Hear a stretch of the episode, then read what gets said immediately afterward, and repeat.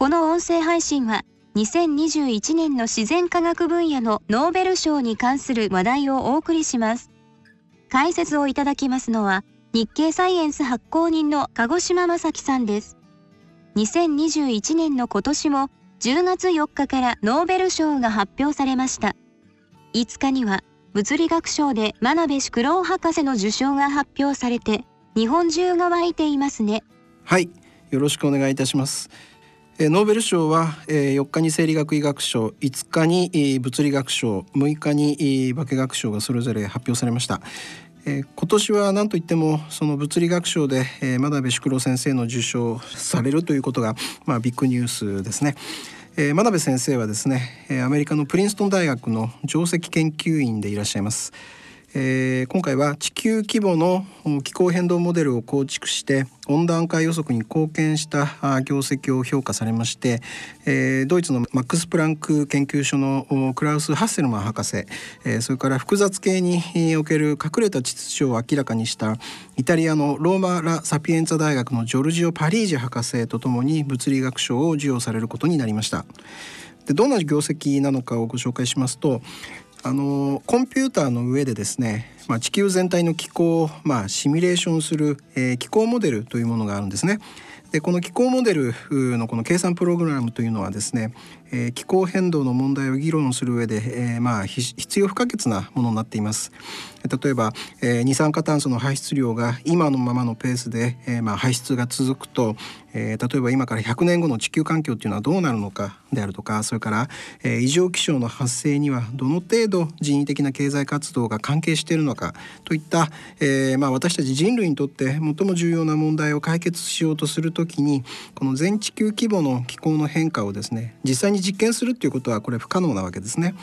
えそこでコンピューターの中にいわばもう一つの地球環境をまあ作りましてえー、そこでさまざまな条件の、まあ、模擬実験を繰り返しながら、えー、実際の観測結果と比較することによりまして、まあ、初めて私たちは気候変動を定量的に、まあ、分析できるようになります。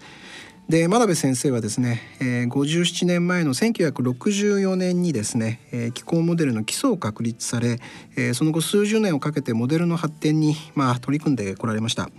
えまたハッセルマン博士ですけれども、えー、観測された地球温暖化というものが人間の経済活動のせいで起こったのかどうかを評価する統計的手法を開発しました真鍋博士は一体どのように気候モデルを作っていったのでしょうか？はい、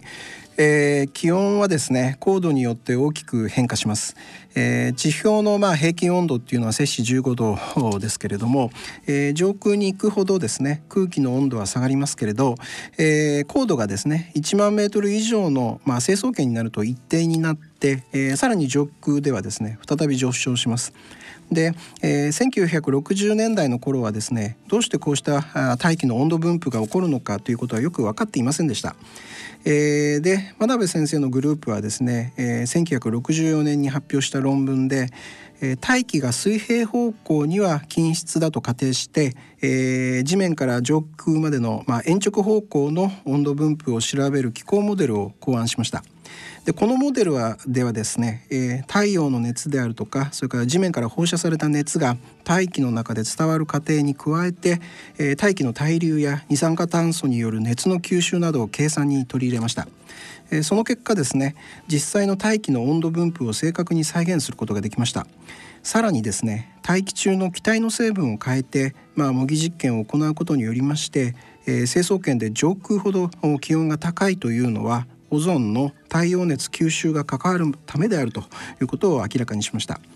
えー、また真鍋先生のグループはですね1967年に大気の中の二酸化炭素の濃度を変えた、まあ、シミュレーションを行いまして、えー、二酸化炭素の濃度これが2倍になるとおよそ2度気温が上がるということを示しました。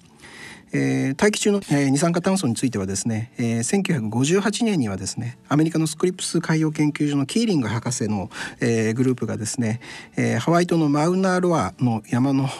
上でですね大気中の二酸化炭素の濃度の連続観測をまあ始めていまして、えー、当時すでにですね二酸化炭素の濃度の増加というのは実際の観測で明らかになりつつありました、えー、今ご紹介したのはですねいわゆる大気中の二酸化炭素の濃度が、えー、右肩上がりで上昇していることを示したキーリング曲線のことですね。いずれにしましても真鍋先生のこの二酸化炭素の濃度を、え変えたシミュレーションの研究成果について、えー、気候モデルの研究に取り組んできた岡山大学の野沢徹教授はですね、えー、二酸化炭素が増えた時に気候にどんな変化が起こるか、えー、そのエッセンスをですね非常にうまく取り出した画期的な研究だったというふうに説明しています真鍋博士は二酸化炭素の温室効果も指摘されていたのですね。その後真鍋先生は気候モデルをどう進化させていったのですか？はい、えー、1970年代以降ですね真鍋先生のグループは、えー、1次元だった気候モデルを、まあ、3次元へと拡張しさらに海洋の影響ですねこれを加味した気候モデルも開発されました。えー、こうしたことによりまして現実の地球にまあ近い精緻な気候モデルが出来上がってきました。また、えー、同時受賞されますハッセルマン博士はあ同じ頃にですね気候モデルのシミュレーションの結果と実際に起きた地球温暖化の観測結果をまあ突き合わせまして、えー、その温暖化というものが、えー、人間の経済活動の影響がなければ起こり得ないものであったかどうかを、えー、判定する統計手法を開発しました。二酸化炭素の濃度の上昇によってですね、えー、温暖化が起こっていて、えー、そこでは人間の行動が影響しているという見方。えー、気候モデルや経済活動の影響を調べる統計手法の精度が、まあ、高まる中でですね次第に研究者の間でこの見方はあ、まあ、揺るがないものになっていきました、えー、このことがですね、えー、1988年にですね、えー、国連の気候変動に関する政府間パネル IPCC と言いますけれども、えー、この組織が設立される原動力になったり、えー、またその後のさらに精緻な気候モデルの研究の、まあ、追い風となったわけです。えー、ちなみに真鍋先生はですねその1990年の IPCC の第一次評価報告書のですね執筆責任者の一人にもなっておられました。えー、この IPCC ですけれども、えー、人間の活動によって引き起こされる気候変動の問題を知らしめ対応策の土台を築いたということを評価されて、えー、2007年にノーベル平和賞を受賞しています、えー、今年の真鍋先生の受賞というのは、まあ、そもそもの気候変動の科学的な解明に貢献したことが、まあ、評価されたというふうに言えると思います。えー、ノーベル物理学賞で環境科学の分野が選ばれるのは、まあ、異例と言えると思います。えー、今年8月に公表された IPCC の第6次評価報告書の、まあ、執筆者の一人であります、えー、日本の国立環境研究所地球システム領域の江森聖太副領域長は、えー、気気候変動の議論のもとになっている科学が物理学として基礎づけられたものであるということが社会に伝わるきっかけになるというふうに今回の受賞の意義を語っておられます。えー、真鍋先生らのですね最初の論文から、まあ、半世紀以上が経った今もですね気候モデルというものは、まあ、発展中なんだそうです。衛星観測の技術が向上したことによりまして、えー、現実の観測から得られるデータっていうのは以前よりも解像度が高まったしそれから、えー、その種類も増えました、えー、非常に小さな塵が核となっているですね雲、えー、その雲の振る舞いなどですね、まあ、依然としてシミュレーションが難しい要素もあります、えー、現実の地球環境と合致する、まあ、より精緻な気候モデルの研究が今も続けられています。真鍋博士と一緒に物理学賞を受賞されるもう一人の方の成果について教えていただけますか？はいえー、イタリアのローマ・ラ・サピエンツァ大学のジョルジオ・パリージ先生ですけれども、えー、とても難しいんですけれども、えー、パリージ先生はですね一見乱雑なシステムに、えー、実は規則性が潜んでいることをですね定量的に明らかにして、えー、統計力学をはじめとして、えー、情報工学や生物学など幅広い分野に影響を与えたそうです。えー、例えばですね鉄のような強磁性体、えー、そこではですね原子一個一個が持つ、まあ、非常に微小な磁石であるスピンの間に強い相互作用というものが働いています。えー、そのためにですね鉄の中のスピンというのは全て同じ方向に向こうとします。ところがですね鉄をですねえー、非磁性の銅の中に、まあ、鉄を少しだけ混ぜるとですね、えー、鉄の原子の間の相互作用は銅方向が安定になったり、えー、逆方向が安定になったりとですね、まあ、原子の間の距離に応じて変化するそうで、え、こういった状態をですねスピングラスと呼びます。でこのスピングラスの状態におけるスピン同士の関係はですね、えー、まあこちらを立てればあちらが立たずででしてですね全てのスピンにとって心地よいような、まあ、安定なスピンの方向パターンというのは存在しません。えー、スピンの間にこのようなフラストレーションが存在する場合は、えー、最終的にどんなパターンが生じうるのかという疑問があるんですけれども、えー、これを解き明かす際の鍵となったのが、えパリージ博士が発見した概念でありますレプリカ対称性の破れと呼ばれる概念です。でこの見方に基づいて解析を進めますと、えスピングラスには安定ではないがその状態にとどまってそれ以上動かないっていうですね、まあ、準安定なパターンがいくつも存在することが分かりました、えー、さらにこの準安定なパターンがどれも同等に生じうるのではなくて、えー、例えば K の温度を下げていった場合、えー、パターンの現れ方に一定の法則性があることも明らかになりました。えー、多数の要素の間にですねフラストレーションが生じているシステムというのは少なくなくてですね、えー、例えば活動電位がオンオフするニューロンによる脳神経回路であるとか、えー、それをまあ真似た人工知能によるニューラルネットワーク、えー、それからタンパク質の複雑な、えー、折りたたみ、それからセールスマン巡回問題に代表されます、組み合わせの最適化問題などですねさまざまな場面で同様の状況が起きているというふうに考えられています。東京大学の樺島義行教授はですね、えー、パリージ博士のですね、えー、レプリカ対称性の破れ、え、これを通して対象を眺めると、え、ランダム性のあるさまざまな現象の本質を取り出すことができると、え、情報科学であるとか生物学それから社会科学など幅広い分野に大きなインパクトを与えたというふうに話しています。ありがとうございました。物理学賞に続いて生理学医学賞について教えてくださいはい、えー、今年のノーベル生理学医学賞ですけれども、えー、温度の受容体とそれから触覚の受容体を発見した功績で、えー、アメリカの、えー、カリフォルニア大学サンフランシスコ校のデイビッド・ジュリアス教授それから同じくアメリカのスクリプス研究所のアーデム・パタプティアン、えー、教授のお二人が受賞することになりました。えー、人間はですね自分の周囲にある環境をさまざまな感覚を通じて把握しています。例えばですね、えー、聴覚それから嗅覚の情報というのは、えー、それぞれ耳や鼻の細胞にあるタンパク質のセンサーによってですね捉えられて、えー、それが電気信号に変換されて脳へと伝わります、えー、触覚や温度痛みといった感覚も同様でしてただセンサーとなるタンパク質の正体というのは長らく不明だったんですね。で、えー、今回受賞されますジュリアス博士らのグループはですね1997年に痛みの感覚を発生させる受容体を突き止めました、えー、研究で着目したのは唐辛子の辛味成分であるカプサイシンです。唐辛子のたくさん入った料理これを食べますと口の中がヒリヒリと熱くなって、まあ、痛みを生じますね、えー、カプサイシンの受容体というのは痛みの受容体であるというふうにも考えられました。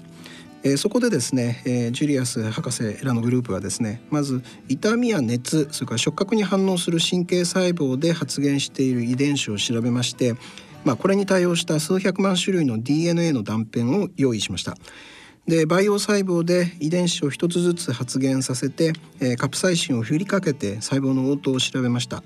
えー、活発な応答が見られたのが TRPV1 と呼ぶ筒状膜タンパク質の遺伝子でしたえー、カプサイシンが結合すると、えー、TRPV1 の筒構造が広がって活性化した状態になって、えー、カルシウムイオンやナトリウムイオンがですね細胞の中へ流れ込んでこれが電気信号を発生する引き金になっていることを突き止めました。えー、さらにですね TRPV1 をよく調べるとですねカプサイシンがなくても周囲の温度が43度を超すと活性化することが分かりました。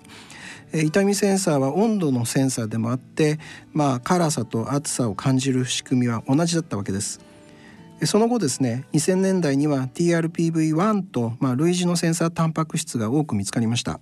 えー、それぞれ活性化する温度であるとか化学物質が違っていまして、えー、例えば、えー、30度未満の、まあ、低温で活性化する TRPM8 はですね、え、清涼剤のメントールの結合によっても活性化するそうです。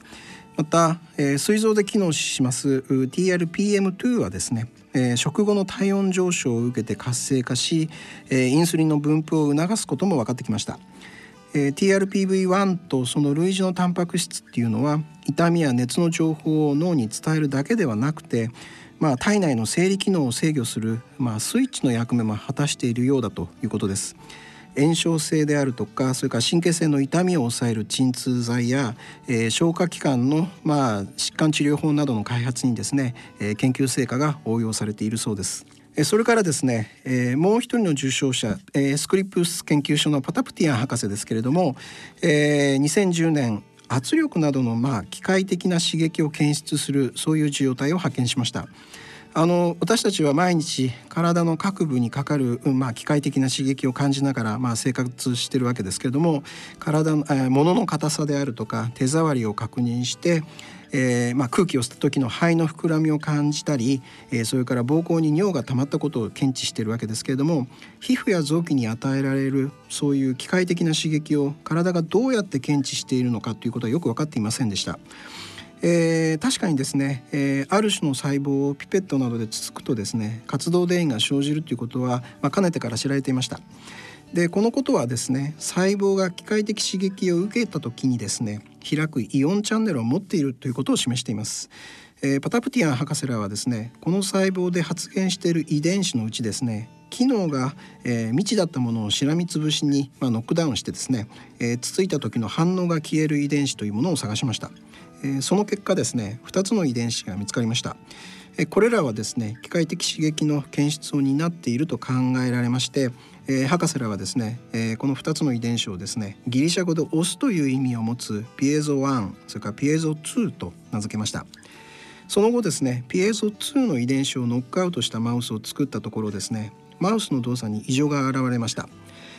当時ですね、えー、パタプティアン先生の研究室で、えー、ポスドクをされていました、えー、現在は自然科学研究機構基礎生物学研究所の、えー、野々村恵子助教によりますとですね、まあ、ついに皮膚触覚の本体をつきか捕まえたとみんなすごく興奮したというふうに当時のことを振り返っていらっしゃいます。えー、ピエゾ2のこの欠損マウスはですね、まあ、皮膚の感覚を失っていたわけですね。えー、これらの遺伝子からですね、えー、作られるタンパク質のピエゾなんですけれども、えー、皮膚や臓器に張り巡らされた感覚神経細胞の末端にあるそうで、えー、皮膚や臓器が変形すると一緒に変形して中央にあるですねチャンネルが開いて陽イオンが流れ込んで、えー、細胞の活動へ電位が上がってその信号が脊髄から脳へと伝わって機械刺激を検知するとそういう仕組みであることが分かりました。えー、野々村先生はですねえー、ピエゾという分子が発見されたことで体内のさまざまな細胞について、えー、変形という情報にどのような応答を示すかを調べることが可能になったというふうに解説されています。えー、機械刺激の検出はですね予想を超える、まあ、広範な臓器や組織においてですね重要な役割を担っていることが浮かび上がってきました。肺の体積変化を検知してですね、えー、呼吸のパターンを制御したりとかそれから血管の中の血液の流れに沿って内皮細胞の向きを整えるとかえそれからリンパ管の内部に必要な弁を形成するとか、え手足の筋肉の伸びや、え関節の形から、えー四肢の形を把握する固有感覚を生み出すなどなどだそうです。え慶應義塾大学のですね中谷正史准教授はですね、え今回の受賞についてですね機械刺激のセンシングは、え正常に機能する臓器や組織を作る上で本質的な意味を持つと。えそれを明らかにする多くの研究を生み出したことが、え今回のノーベル賞に値すると判断されたのだと思うというふうに話されていますありがとうございます最後に科学賞の説明をお願いいたしますはい、えー、今年のノーベル化学賞ですけれどもえー、不正有機触媒の発展に貢献した、えー、ドイツのマックス・プランク石炭研究所のベンジャミン・リスト教授それからアメリカのプリンストン大学のデイビッド・マクミラン教授の2人に決まりました。あの触媒はですね、えー、化学工業だとか医薬品の製造など、まあ、社会に必要な道具なわけですね。えー、特にですねえー、鏡に映した時に対照的な立体構造を持つ異性体、えー、鏡の像の異性体、まあ、共造異性体っていうんですけれども、えー、この共造異性体の一方だけを作る不整合性反応というものは、まあ、医薬品の製造で重要になります。えー、生物の体を構成するアミノ酸はですね片方の共造異性体だけでできています。え同じ組成の物質であってもですね、え一対の共造異性体っていうのはですね体に及ぶ作用が互いに大きく異なるためなんだそうです。で、えー、不正合成の触媒というのはですね1990年代の終わりまで、えー、2つのタイプしかありませんでした。えー、つまりですね一つは、え、生体内で働く酵素を用いる方法でもう一つは、え、金属索体を用いた触媒です。え、酵素はですね、まあ、複雑な形状の分子で制御が難しいと、えー、それから金属の索体は、えー、制御しやすいんだけれどもコストが高くて、えー、環境に負荷がかかるといったような課題がありました。しかしですね、えー、当時は多くの研究者がですね不正合成の触媒には酵素か金属索体が不可欠だというふうに考えていました。えー、したがってですね、えー、1980年代から90年代にかけてはですね金属索体の触媒の研究がまあ黄金期だったということです。それがですね2000年になりますと今回受賞が決まりましたリスト博士とマクミラン博士がそれぞれ第3のタイプであります低分子の有機分子触媒これを実現しまして不整合成触媒の研究の流れが変わりました。まずリスト博士なんですけれどももともと生体内の免疫の働きで作られる抗体分子を応用した、えー、抗体触媒でですね、えー、炭素原子同士をつなぐアルドール反応という反応の触媒を作る研究に取り組んでいました。え抗体はですね非常に大きなサイズのタンパク質ですけれども、えー、実際に相手に結合する部位というのはほんの一部分なんですね。えそこでた、え、抗体の結合部位にあるプロリンというアミノ酸だけで、えー、触媒反応が起こるかを試したところ、え、見事にこのアルドール反応が起こりました。え、リスト博士のグループはですねさまざまな基質に対して、え、このプロリンが触媒活性を持つことを示しました、え、その後の解析によりましてですねプロリンは、えーと、触媒でありながら基質とえー、一時的に結合して一体になることで反応を促進するというふうに考えられています。またマクミラー博士ですけれども、えー、炭素原子を環状輪っか状につなぐディールスアルダ反応の不正有機触媒を合成することに成功しました、えー、この触媒ですけれども、えー、先生の名前にちなみましてマクミライオン触媒と呼ばれています。えー、リスト博士のプロリン触媒はその後抗 HIV 薬の製造に使われましたほか、えー、マクミラン博士のマクミラン触媒はですね、えー、インフルエンザ治療薬で有名なタミフルこれの合成に用いられているそうです。まあ、お二人がですね同じ年に示したこの有機分子触媒はですね反応の、えー、仕組みが異なっていました。えー、これはさまざまな反応を触媒する多様な低分子有機化合物の存在を、まあ、示唆するもので、えー、その結果2000年以降ですね、えー、有機分子触媒はですね第3の不整合性触媒として、まあ、世界中で精力的に研究が行われるようになりました。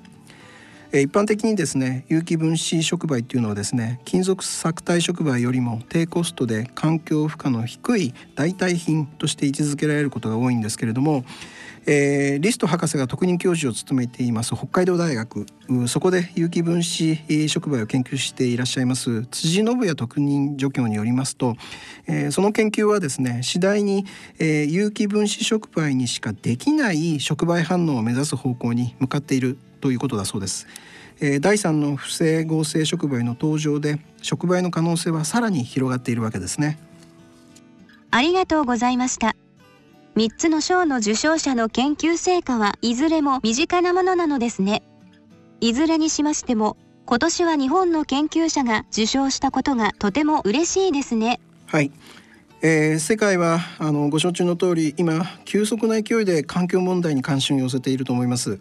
えー、そのきっかけの、まあ、一つとなった地球温暖化の問題をいち早く科学的に探求した真鍋先生の業績はですねとても大きいと言えると思います。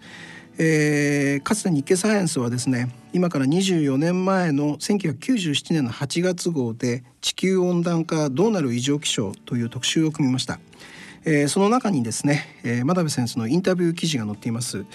えー、そこでの先生のお話を簡単にご紹介したいと思います、えー、フロンによるオゾン層の破壊は全ての国にとって有害なことは明らかでした。ところが温暖化では国によっては、えー、利益を得るところが出てくる。地域的な気候変動が予測できるようになれば各国の利害関係が明瞭になるでしょう、えー、そうなるとますます国際合意を得ることが難しくなるかもしれない、え温暖化の研究は二酸化炭素の発生をコントロールするためにあるのか、えー、人類が温暖化に適応するためにあるのか。課題は、えー、気候モデルの信頼性を高めることで、えー、今後は人工衛星によるエアロゾルの観測やエアロゾルを含めた対流圏の科学が重要になるでしょう、えー、二酸化炭素のコントロールをしないとえー、100年200年のスケールで見ると、えー、二酸化炭素は倍増し悪くすると4倍くらいに増えるだろう、えー、私たちの気候モデルは20世紀の気温上昇をよく再現していますが、えー、これを4倍の量まで持っていくと、えー、まあジュラシック・パークのような気候になる、えー、50年先なら大したことにはならないが100年200年先ならもう大変なことになるのは間違いないです。北極海の氷は真夏には消えてなくなってしまう。海面もどんどん上昇するでしょう。最初こんな予測を出したらみんな半信半疑でしたが、えー、私たちの気候モデルの信頼性が認められるにつれ再び脚光を浴びるようになっています。鹿児島さん今日はありがとうございました。はいありがとうございました